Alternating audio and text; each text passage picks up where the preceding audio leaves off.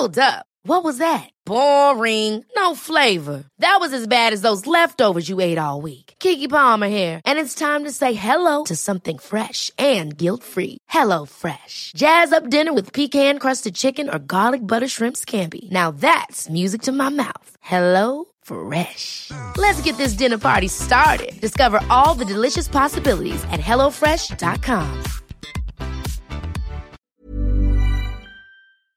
Hello, and welcome to Never Strays Far, the occasional rambling podcast hosted by myself, Ned Boulting, and my colleague David Millar. It's brought to you in association with Chapter 3 and The Road Book. And this autumn, we're pleased to announce an exciting free to enter competition with four unique prizes up for grabs. Chapter 3 have donated an exclusive face mask, as well as a £250 voucher to be redeemed at their store at their leisure and their pleasure. And the Roadbook are offering signed and numbered 2018 and 19 volumes, as well as the opportunity to win my handwritten commentary notes from the 2020 Tour de France, complete with coffee stains and indecipherable scribbles, but beautifully presented in a hardback. To enter the competition, simply go to theroadbook.co.uk.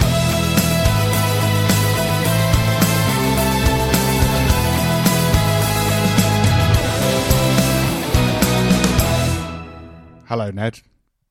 Hi, David. Um, so have I missed anything? Um,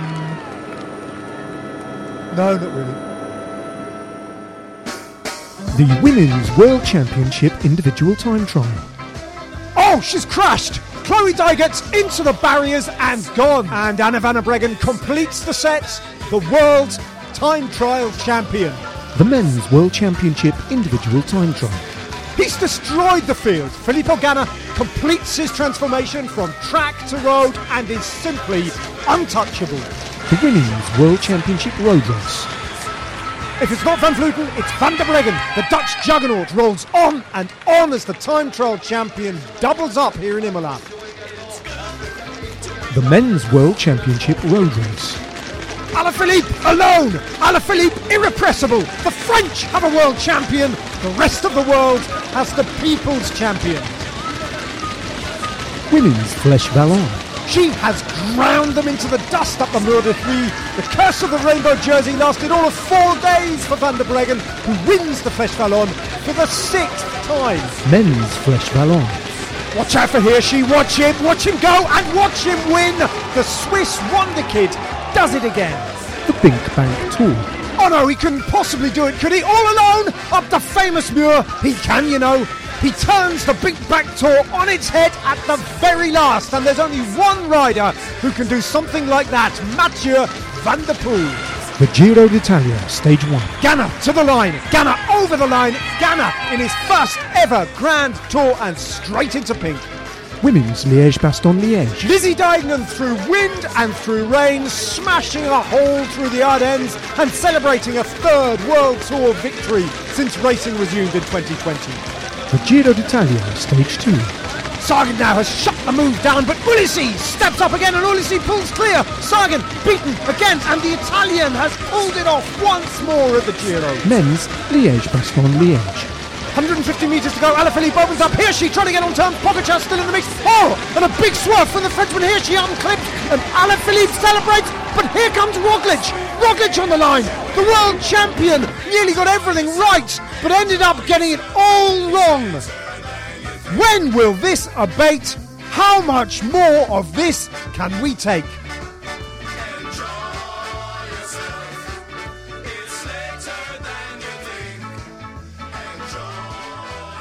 Well, um, I I've managed to um, so I I had my I had my operation on Tuesday, um, uh, which was after the World Championship. So uh, while the World Championships were going on, I was just hanging around with a broken arm, just hanging off the side of my body without any treatment.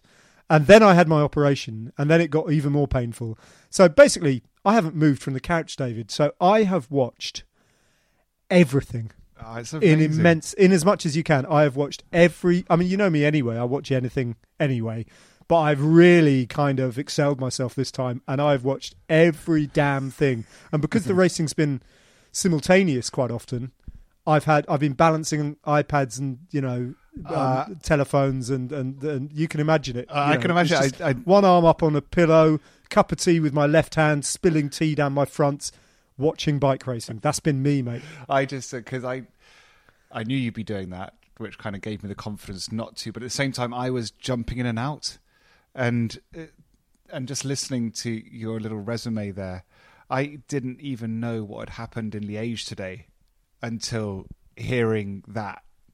So uh, although I I've just put my boys down, we were uh, away mountain biking all day today on the side of a mountain from Wow. we left we left the house at 7:30 a.m. this morning and got back at 6:30 this evening and we've just been going up and down the mountain all day and so but at points I would put on go onto the phone and try and see what was going on with Liège uh, or the Giro Yeah. and I even saw the only one I did was women's Liège this morning and then I even did a little moment of catch up on uh, on because you told me to check it out what Matteo Van der Poel did yesterday so I went and Oh. showed the boys what I love it is that Archie's already a fan of Van der Poel so, Oh, brilliant. So he knew he who he was, and so we were looking like on the side of a mountain on my phone uh, at a screen watching this, and he was like, I think he called him Marcus Van Rapol or something. Hey, straight into a commentary gig, that Oh, lad. He's on it. He's got it. He's got it. But yeah, so so I've been doing probably what the majority of our listeners have been doing, uh, just kind of dipping in and out and overwhelmed. But yeah, Uh, I mean, it it is it is completely overwhelming. And actually, I, okay, so I you know I flung that little montage together. It's faintly ridiculous, isn't it, David? Because I you know I, I, I- some of the races, most of them have been shown, uh, all of them have been shown by Eurosport, for whom I don't work. And the other ones that haven't been, you know, have been shown by the BBC, for whom I don't work. So I have not been paid. You know, uh, uh, this this podcast loses us money, and um, and I haven't been paid anything at all. But yet I still commentate at home. Oh no, it's, it's it's more than losing money. Nicole's just kind of looked at me as I come downstairs after being away all day, and I said, "I just got to go into the Yeah. office and talk to Ned." it's like, losing, like losing relationships, and money. as well. It's like, oh god, but yeah, it's worth That it. should be our moment. tagline. Never strays far. Losing money and relationships. Just how to lose by Ned and Dave. But yeah, I've comment. I've commentated to myself. Well, no, that's it's not fair. I've commentated to you. no, no, no, you've done it. So, But- so to bring you up to speed. But this is what's so good about it, Ned, because I felt like the, and this is where I, I think it's So genius. sad. It's not sad because I felt that I got that you'd been there. Well, actually, you had been for five hours, and we're just getting the crescendo, and you just created ah! crescendo after crescendo after crescendo. It's like, oh, I don't need to watch that anymore because I've got it. Yeah. you gave it. You're giving. But- you're giving. You're you may be losing something, but you're giving something to to all uh, of us. in a way, in a way, in a way. but I because I didn't actually commentate to any pictures because they're so fresh in my memory. all Gets of them. better. I just I closed my eyes. I closed my eyes when I did it, and I just commentated with my eyes closed in a darkened room to myself. God, it's just that's yeah, Um, that's perfect. But honestly, honestly, I don't think. I mean, okay, so the only race I didn't follow in great detail was stage one of the Giro, and we'll come on to that, um, which was a time trial. Um, I, I, I, ga- I gather it was okay. I turned it as on and turned trials go. off. To be honest with you, Oh, did you? Okay, Yeah. all right. You probably saw more of that than I did. Yeah. Um, that was the only one I didn't really focus on, and it had a very expected outcome. Every other race, uh, as I say, I've watched in detail, and honestly, there has not been a dud. You know, um, there hasn't been a bad race. It's been, uh, it- it- and some of these, some of these races like Flèche Wallonne, which um, you know finishes on a circuit like all good Belgian classics do, um, and you know t- multiple ascents of the Mur de Huy, but the the final one being the, the telling one, obviously. And some of these races can be very formulaic, and um, in the in past, you know, there, there has been a degree of waiting for the foot of the final climb, and then in the end, Alejandro Valverde wins, and, and we kind of know the score. Um, and equally, Liège Bastogne Liège. I mean, they've rejigged the course, haven't they, a few years ago? But it, it, it was getting a lot of stick for being a, a, a, a race of waiting um, until the final, and um, and th- it, it, just hasn't been the case. It hasn't been the case. And um, in the middle of it all, the BinckBank tour the Eneco tour as was. I mean, I just can't take the BinckBank word No, seriously. So let's horrible. just yeah. it's just hor- it's horrible, isn't it? So let's call it the Eneco. Um, Benelux the. Eneco, the Benelux, the, the Benelux w- was kind of like deeply interesting, and it has really kind of grown in stature over the last few years, um, commensurately. But we should probably start with the worlds, um, and I, I, I suppose, I suppose, I suppose you didn't see any of it. No, no, I did. That- no, that- no. So, the- so the Worlds, I did manage to get into uh, time it around my life to get the last 15 k's in. And Did you see? Did you? Okay, but going back to the time, the two time trials. Did you see Chloe Dygert's No, speed wobble? Uh, no, I Uh, haven't and, seen any of um, that. Okay, So I haven't It- seen any of that. I- I- that's a shame. That's a shame because it was one of those where I don't know enough about bike handling or Mm. time trial bikes or kind of I I don't know enough about cycling really to ju- to judge Mm. what what caused that or what was to blame. But uh, you know, it was on a corner, but it was just one of those ones where. t- uh, you know, the bike just got away from her and started twitching, took on a life of its own, and um, it was a proper speed wobble. From which point, it was very, very hard, I guess, to kind of Ooh, recover. I'll go and look Uh, at that. Yeah, that sounds mad. Yeah, Yeah. It was, but I mean, j- j- you know, pe people always say that time trial bikes are such different beasts to handle, Mm. and not many of us have ever sat on one and ridden one, Yeah. and so I don't think I've ever kind of understood. I've said it often enough, or I've heard people like you say it, but I don't really know why I'm saying that. What what what is it? Why are they so Uh, different to handle? there's a few elements to it in the sense that the geometry is different, which means the so the, the geometry is a word that you use for people who don't understand. But if you jump on a bike and uh, the fork angle is slightly different, the wheelbase is longer, the seat uh, tube is normally slightly angled forward. So that's the geometry, the different p- points of contacts and how they're lined up. Uh, it can be very subtle differences, which throw a completely different feel to the bike. So you get on it and it it turns differently, and it basically is the long and the short. If you get out the saddle, it feels very different just because of those slight Yeah. geometry differences. So that's one thing. The second one is. Um, it's all laid up regards the, the carbon fiber in the old days of the welding to be st- hyper stiff so laterally stiff so it's got so it doesn't torque it's not designed to have flex any kind of handling flex it's designed just to you put the power down it goes it drives it forward in a straight line which means that generally time trial bikes handle like pigs the old in the old days compared to and still to a certain degree they handle differently and then the next one is the, the handlebar position where your hand grip is uh, and the tri bars obviously they're a position you never normally use. The brake leads are in different places, the grips are different, the shiftings are different. Uh, and then that's before we even get to the wheels and how the wheels feel. The wheels are, are much stiffer, they're faster uh, because of the aerodynamics, because you've got a disc in the back. Then the braking's different. Uh, so basically, this is always uh, what people don't quite comprehend. If you jump on a any single normal human being that's ever ridden a really uh, even one of the best road bikes in the world if you would jump on a world tour tt bike on a flat road outside your house you'd be like what the hell is this? Because immediately you're going faster. But then if you were to then but if you were to then tur do a u-turn and go back to your house you'd probably fall off I get some right looks on my street. I can Yeah. tell you. So yeah, so basically that's why, and it's only been in the last decade Yeah. where it, we're told people have been told. I always trained on mine, but you're supposed to train on them because it is just they're completely different. Wonderful bikes, but completely different Mm. beasts to the road bike. I think what was particularly um, disappointing and well devastating for Chloe Dygert, but also surprising was that I mean, do you remember watching her race in Yorkshire last year? I, I think Yeah, both- she we- demolished we, it. We can we can both acknowledge, I think, that n- neither of us knew the first thing about her before the Worlds at Mm. Yeah. Yorkshire last year, and then all of a sudden you're, you're watching that race and you're going, oh, oh, she's actually different Mm. in almost every regard from everyone else in that field, including some of the real hitters, you know, Mm-hmm. who are great road racers and very, very good time trialists. But she's a specialist, and Yeah. she just looked, she just looks a class apart on the Mm-hmm. bike. Um, so uh, you know, she's obviously brilliant at what she does, and uh, just caught a wrong one. And um, she- I think she's very lucky not to be more injured. But it did open the, it opened the the way for uh, Anna van der Breggen to to win her first individual time trial championship world title, which means she's now won two world road race titles. The national championship. Um, she's an Olympic gold medalist and has won the individual time trial and picked up the Giro Rosa this year for the third time, I think, after Annemiek van Vleuten crashed out. So um, they're amazing, those two, because Mm. we, you know we've spent the last year really on Never Strays Far trying to explain the phenomenon that is Annemiek van Vleuten. Mm.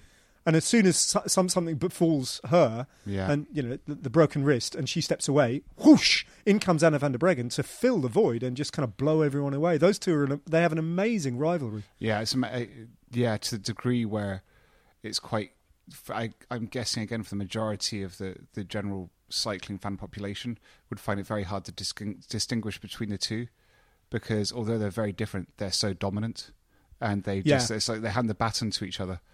And it's just Yeah. it's mad, and that happens so rarely. But it, it genuinely is hard to distinguish their their individual brilliance because they're just they just keep swapping it between each other. It's madness. Yeah, Yeah.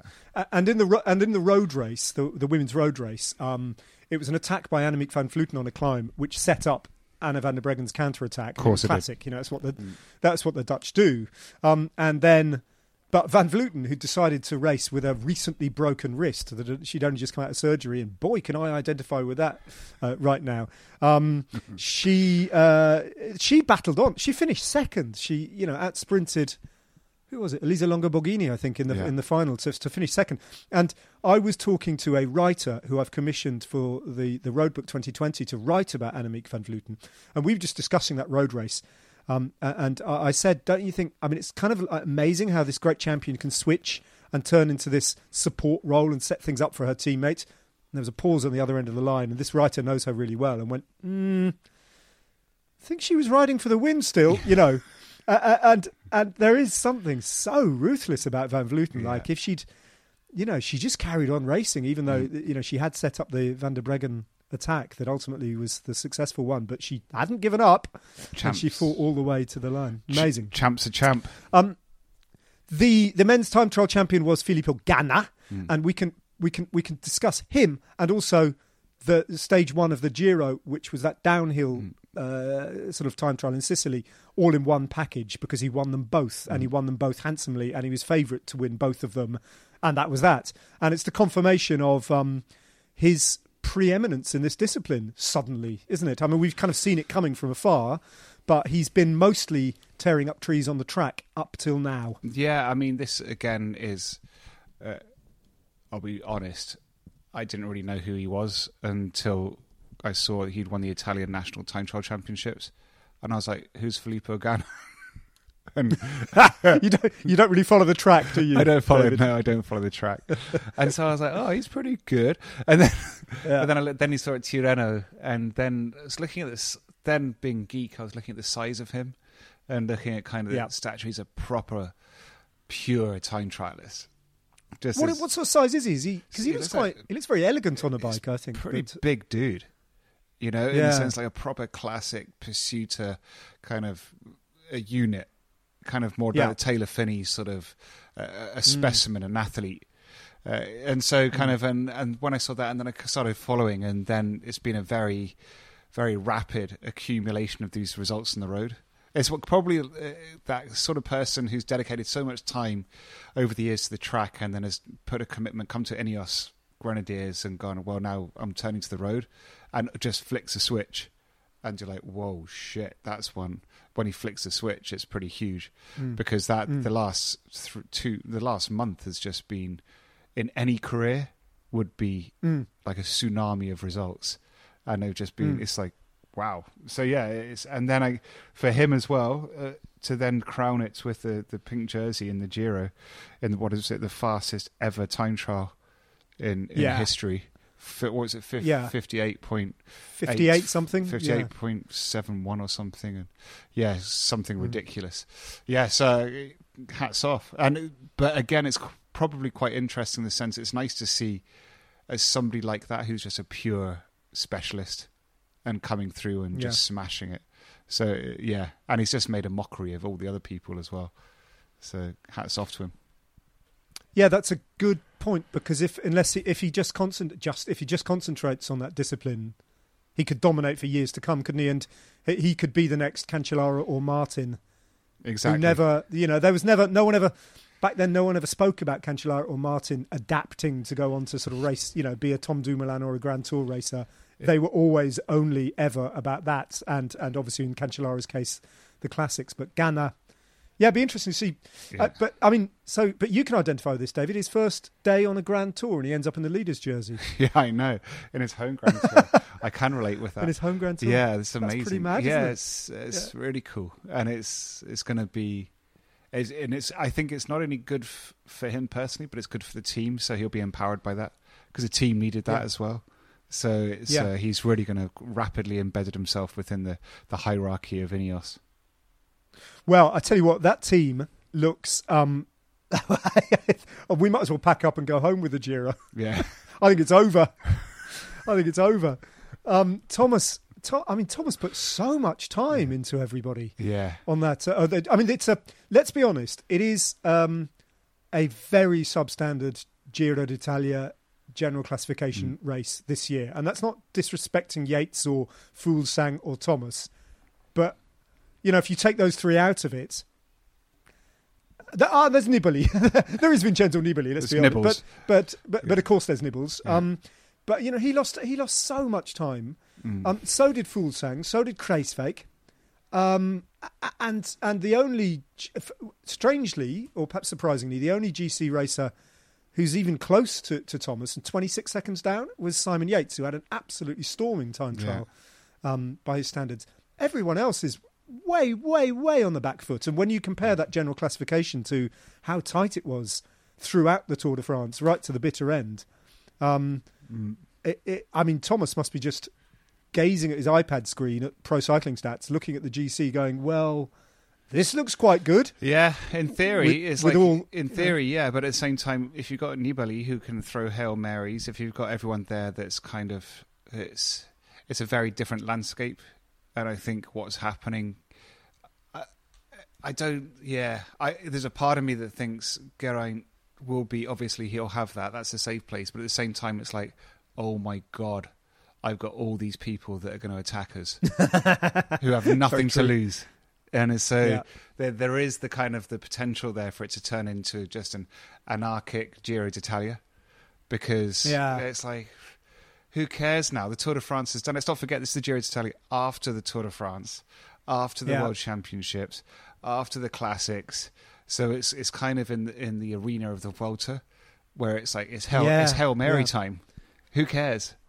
So it could be the hardest ever Grand no, Tour to control. I wonder what that makes the Vuelta. Oh yeah, like- that's the that's the after after party where everyone's just loose. They're turning up at eight thirty in the morning for a good fu- just to keep going. but uh, um, but it, it did get me thinking that I- I remember I remember in the immediate aftermath of Thomas winning the Tour de France in 2018, thinking, well, obviously, obviously now he should try and win the Triple Crown. You know, that's the that's the obvious target, isn't it? Yeah. Because it's really eminently realizable for him. Go and win the Giro. Go and win the Vuelta. It might take you three or four years to get them both under your belt, but you can do that. Yeah. And you know, with the benefit of hindsight, it seems very obvious now, doesn't it, that that trying to trying again to win the Tour de France in the same team as Egan Bernal and returning Chris Froome and all the other riders Yeah. they were going to sign was always going to be a really a tough one. But um, Yeah, hey, it could be two thirds of the way there. yeah, you know, I, I the end of agree, and. I, I think that was also the kind of that was the the motivational spiel from Brailsford to him, be the first Welshman to ever win the Giro, which for most Yeah. people doesn't kind of wouldn't be that inspiring. But as you say, if you're uh, if you're a, kind of a buff of the history of cycling and just if you can future think, and actually imagine that being when you're in your 50s, 60s, having won the three Grand Tours, that's much nicer than having won one Tour de France and then just being on the podium and doing other things.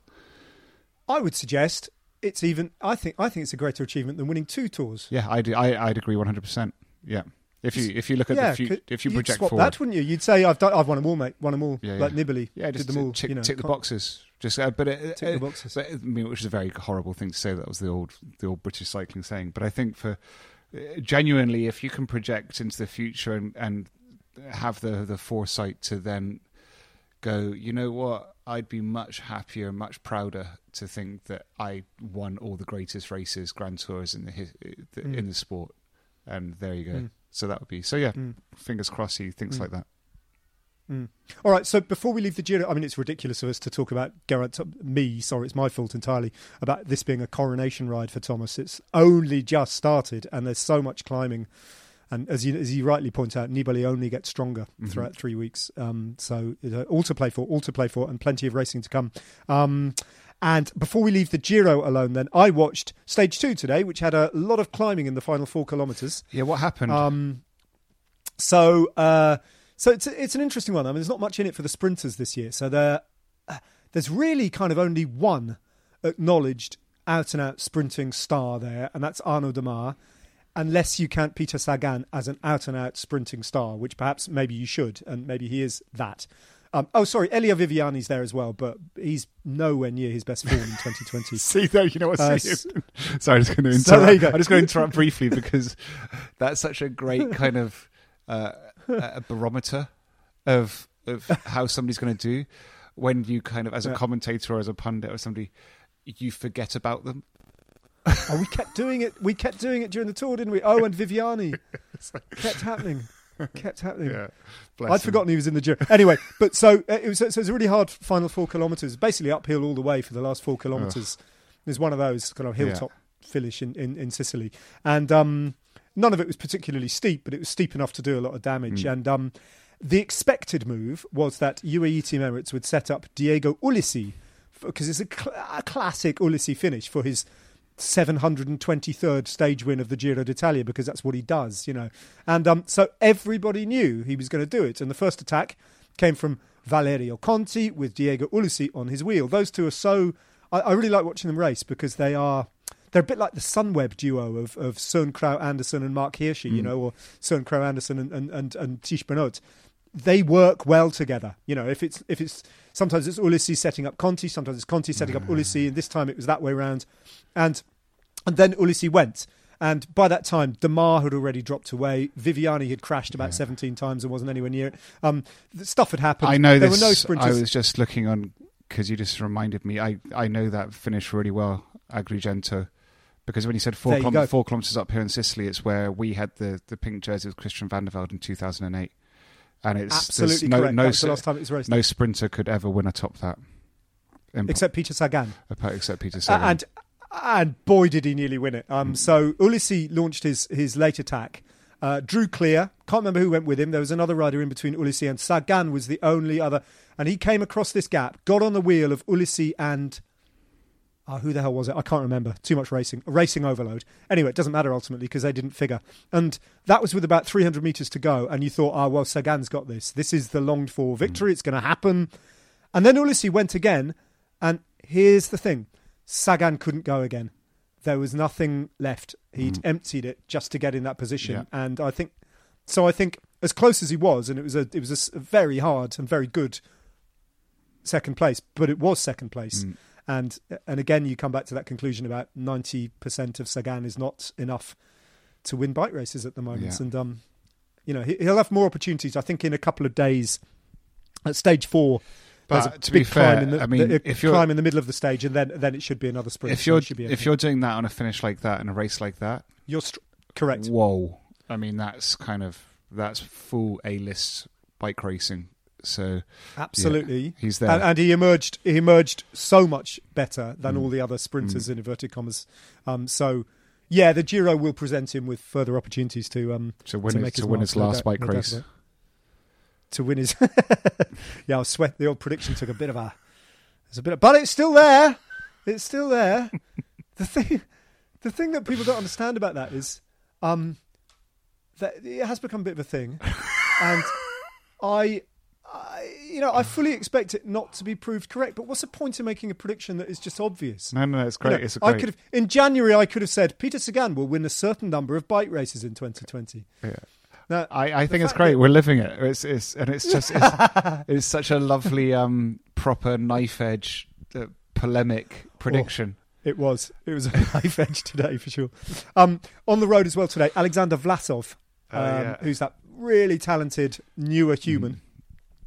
Um, he abandoned and I think he was actually sick by the side of the road, so he had a stomach upset, Aw. and that's terrible for them because they guy. lost they lost Lopez um, in the time trial. He crashed the previous day, and they've lost Vlasov in consecutive days. Hmm. And Jakob Fuglsang is a minute and a half down in GC. So good luck, Astana, in trying to win the Giro. Um, so that's Italy dealt with.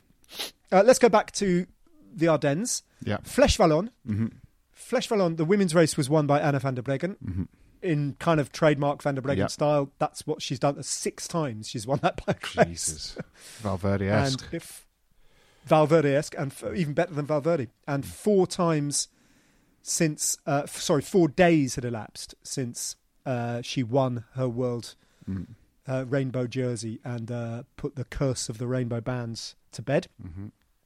And in the men's race, it was all about, well, it was at the end all about uh, Marc Hirschi um, taking another very well time because that that climb is so hard to get your timing right, isn't it? You Yeah, think, it's just "Why is- horrible." yeah, you just got to leave it so late. It's Mhm. insane, and he just he just did it brilliantly. Yeah. Um, but for me, the story was Mauri Vansevenant. Mm, I'd never heard of this dude. Um, well, you you remember his dad, Ah, Wim Vansevenant? ah. Um, Ring a bell? no. It, well, come on, David. He was in. Well, I say he was in the same bike race as you. He kind of was because I think three consecutive years he finished Lanterne Rouge of the Tour de France during Ah. during your years, Okay. during my experience of the race, and uh, and he was famous for that. but his son, his son, 19 years of age, just signed as a pro in the summer. I think having finished his school exams, Hmm. um, was in the break and was uh, the early break in Flèche Wallonne and was the last man standing and attacked the remainders of the break and flew away from them. Just had so much energy left with 30k or something still to go. Had not much more than a minute, minute 15, crashed inside the final 10 kilometres, 8 kilometres, hit the deck, got, got out of the undergrowth, got back on his bike and still had a gap over Rigoberto Urán who was trying to chase him down. And he was only caught when they actually got to the foot of the climb.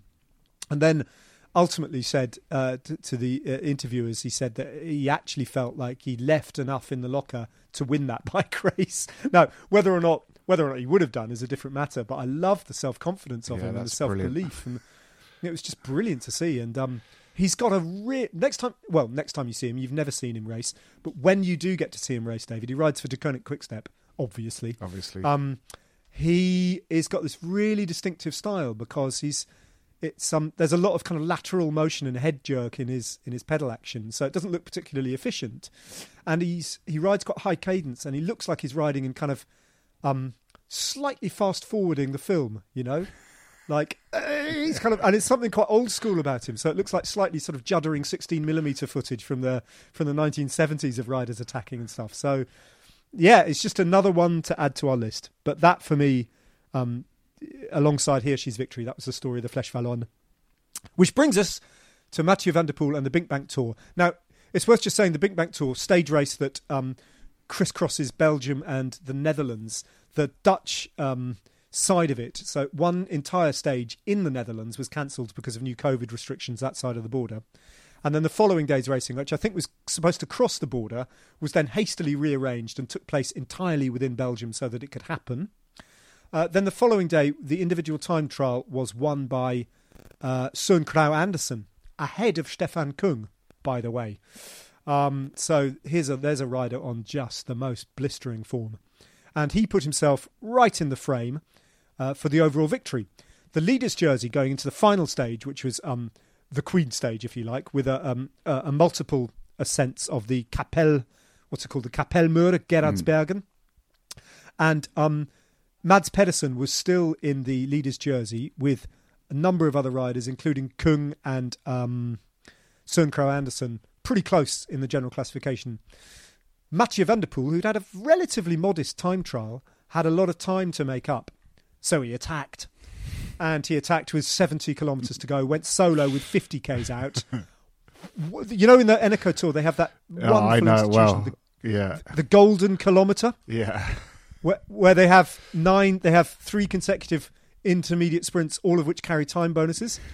He swept through that, picked up nine seconds, improved his GC position, and then still had 10 kilometres to go to finish up the Kapellberg with everybody, Kapelmuur, everybody trying to hunt him down, and he held them all off with enough time to mm. take the time bonuses at the finish. And well, you saw the finish. It Yeah. was. It was. It and was. there's only there's only one rider, I think, who can do that, and I, Yeah. it's not Wout van Aert. no. It's it's Mathieu van der Poel. It's different from what Van Aert does, and I can't Yeah. quite put my finger on why. It's very different because I actually because I was sitting there with the boys on the side of a mountain going through it because he'd sent me a message yesterday, just a text, just MVDP, and I was like, "What the fuck? What's going on?" So I was then checked it out today, and so I went back and I was scanning back and 75 k's to go, then 50, and watching him. But the way he rides is exactly like you just said. It's not like Wout van Aert, who's obviously uh, got this incredible, what we're learning, spectrum of abilities, and he uses them really cleverly. Van der Poel is just like Merckx style. When he goes, he just goes, and that's what it was very in that stage yesterday. Watching him when I rewind and was then watching him do it, there's no definitive moment per se. It's just all of a sudden, it's he always looks the same, and there's less and less people with him, and it's just, and I was like, whoa, and it's like, and it's it's so just thrilling. And then I wish I'd watched it live because you could see the excitement, how close they were to getting him coming into Geraardsbergen, Gerardsberg, and it was. Uh, but then what was brilliant watching him finish and then cross the line in the shots afterwards, he was broken, like absolutely just broken on the floor, couldn't move, and it was uh, yeah, it was proper bike racing, and it's exactly I I, I think still, and this is what's so in, exciting about Wout van Aert and Mathieu van der Poel is they're kind of ripping up the rule book in a very different way to the Pogacars, to the to the Hirschis who are very kind of beautiful specimens. Wout van Aert and Mathieu van der Poel are just these brute old school, just decide to rip a race to pieces for the sake of it. And yeah, so I'm, I, all of a sudden Mathieu van der Poel just won everyone back. If there were any doubts of he was getting overshadowed by Wout van Aert, he went and did that ride yesterday, and it was like, oh yeah, we got Mathieu van der Poel as well. Yeah, I mean, with with, with the Tour of Flanders and uh, Paris Roubaix still to come on the calendar, it just it just doesn't bear thinking about, does it? You think of the quality of that chase group with Stefan Kung, Oliver Naesen, Mads Pedersen, uh, Søren Kragh Andersen, you know, and they were working well together, but he just extinguished them. Yeah. It was, um, and it's not just it's not just brawn. I think there's a fair amount of racing brain going on there as well, David, and knowing how you know Gilbert esque really because. You listen to Gilbert break down some of his long range attacks. The one that, for example, won him Flanders a few years ago. Um, he he he knew knows better than almost anyone how to calibrate his effort, doesn't he? And and when to save a little bit Yeah. and how to hold it back. And I think Van der Poel is pretty smart as well. You know, yeah, in- yeah. in I think of yeah, meas- measuring it out. Yeah, I think we just said they're calibrating. You don't. He tends to when he does these things, he tends to pull them off on the finish line, like he did with Amstel, like he did with this is Chase in Flanders last year, and yeah, it- they they we're not used to exploits like them, but they're not follies. They tend to almost he either pulls them off or he gets very close to pulling them off. So there's definitely a lot of calculations that are going on there beyond the brawn. All right, which brings us to our final couple of races to discuss, and they're both brilliant. Liège Bastogne Liège today uh, in the rain, really early on in the morning, the first ever televised um, finale to the women's Liège Bastogne Liège, and in a, in a not dissimilar way to Mathieu van der Poel, although you know she's much more experienced because she's been doing it for so long. This kind of thing. Lizzie Deignan did it again, and she, to my mind, is especially in the current women's peloton, which is so loaded towards the big teams, and in particular towards the Dutch talent of Vos, Van Vleuten, and uh, Van der Breggen, uh, as well as all their great support riders like Ellen Van Dijk and Amy Pieters, etc. Deignan strikes me as being an escapologist, and, and what is what is so impressive about her wins. So she's won three notable one-day races since uh, the resumption of racing. Uh, the Grand Prix Plouay in a two-up attack with Lizzie Banks, and she outsprinted uh, Banks on that occasion. Then she won La Course uh, in a totally different manner, um, getting the better of Marianne Vos in a small group, and now this one winning solo. Um, I, I think her mastery of tactics are make a real difference with her, Yeah. and I think she understands intuitively when she can exploit a she can exploit the group that she's about to leave. You Yeah. know, she she just gets the motivations and she knows how to put people tactically on the back foot and, and make them cancel each other out. And um, I think it's, I think she's super smart. And not only that, David, but I exchanged messages with Phil, who we worked with last summer when he joined us at ITV, and just to congratulate the Deignan family. And he said, "Yeah, yeah, yeah, wind and rain, wind and rain," Yeah. and she just comes to life. But Mm. it was a it was a brilliant it was a brilliant solo ride again. Um, and the men's race. And then the men's race, the last race of all in that sequence. Have you seen the finale, David? I've seen nothing. I've literally only. This is the first time I've stopped since putting the kids down. So I haven't seen anything. There's a climb with about 14k to go called the Roche aux Faucons. That's Mm. where I think Deignan attacked. Um, uh, and it's also where Alaphilippe decided to get it done in a world championship style. This time, though, Hirschi w- was very attentive, and Hirschi went with him. And not only Hirschi, but Primoz Roglic went with him as well as Tadej Pogacar and someone else. Can't remember who the other one was, but it was like um, there were five riders in the end. Um, and th- but so he couldn't get away on his own this time. So he had a slightly different conundrum now. And he's looking around this group and he's kind of chatting. And he's, oh, by the way, he's already hit the deck two times. He's been for a bike change. He's fiddled with his shoes.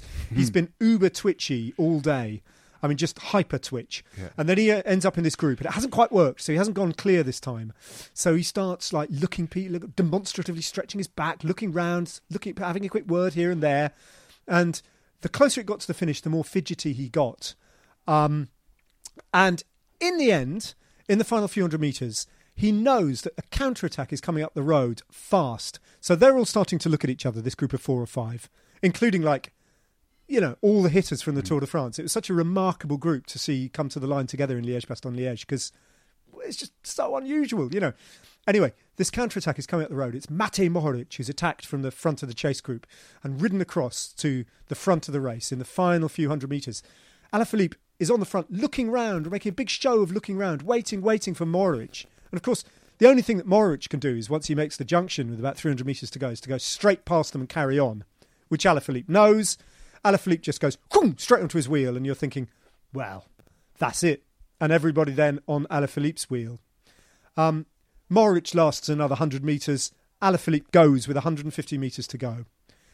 Hirschi moves over to the middle of the road, starts to get on terms with Alaphilippe, and at this point, suddenly and violently, Alaphilippe swerves across, takes his line, forces Hirschi almost off his bike, but certainly to unclip to steady himself, hampers Tadej Pogacar's sprint, and he thinks wins the race. Alaphilippe coasts over the line. Um, we're upright with his rainbow bands on full display, taking the f- his first, what he thinks is his first victory, only to find Roglic has sprinted on and lunges for the line, and Roglic gets a um, a quarter of a bike length ahead of him over the line and wins the bike race fair and square. But even if Roglic hadn't done that, uh, the UCI commissaires were always going to DQ Alaphilippe for that move. Wow. So he he properly Huh. screwed it up, like in the most unlikely of ways, really, for Alaphilippe. So I don't know. I don't know what went on. I don't know. Maybe it was just. I don't know. Maybe it was just exuberance and Yeah. kind of feeling like a million dollars, and like nothing can go wrong for him. But it was quite a chastening moment, I think, for him. Yeah, that's not cool. That's hero to zero, isn't it? Because A little bit because Hirschi carries a lot of goodwill in the public yeah, imagination as well, and um, and was you know looked like he was going to beat Alaphilippe to be perfectly honest at that point. Um, so it was it was a bad move, and ultimately blew right up in his face.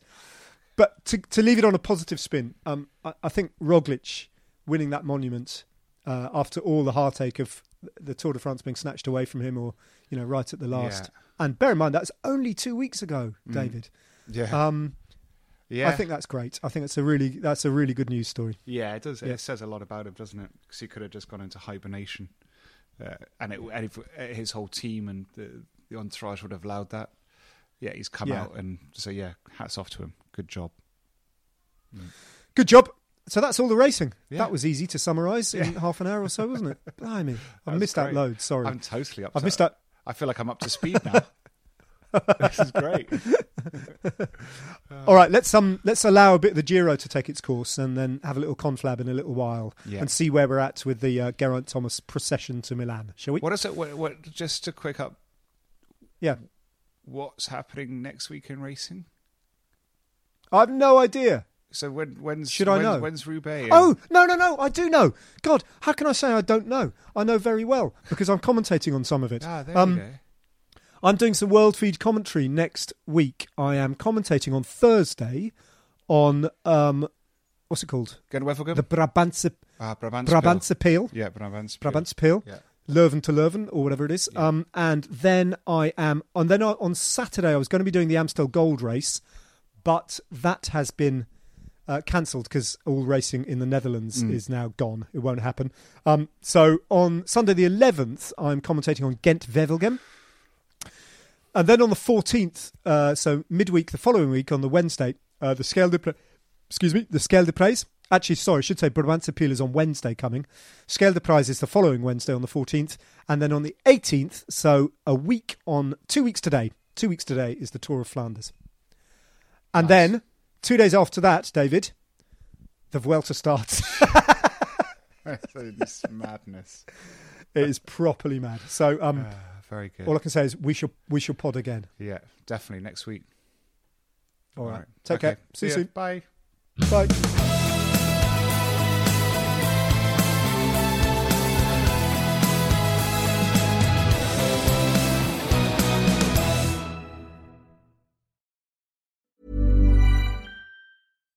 Hi, I'm Daniel, founder of Pretty Litter. Cats and cat owners deserve better than any old fashioned litter. That's why I teamed up with scientists and veterinarians to create Pretty Litter.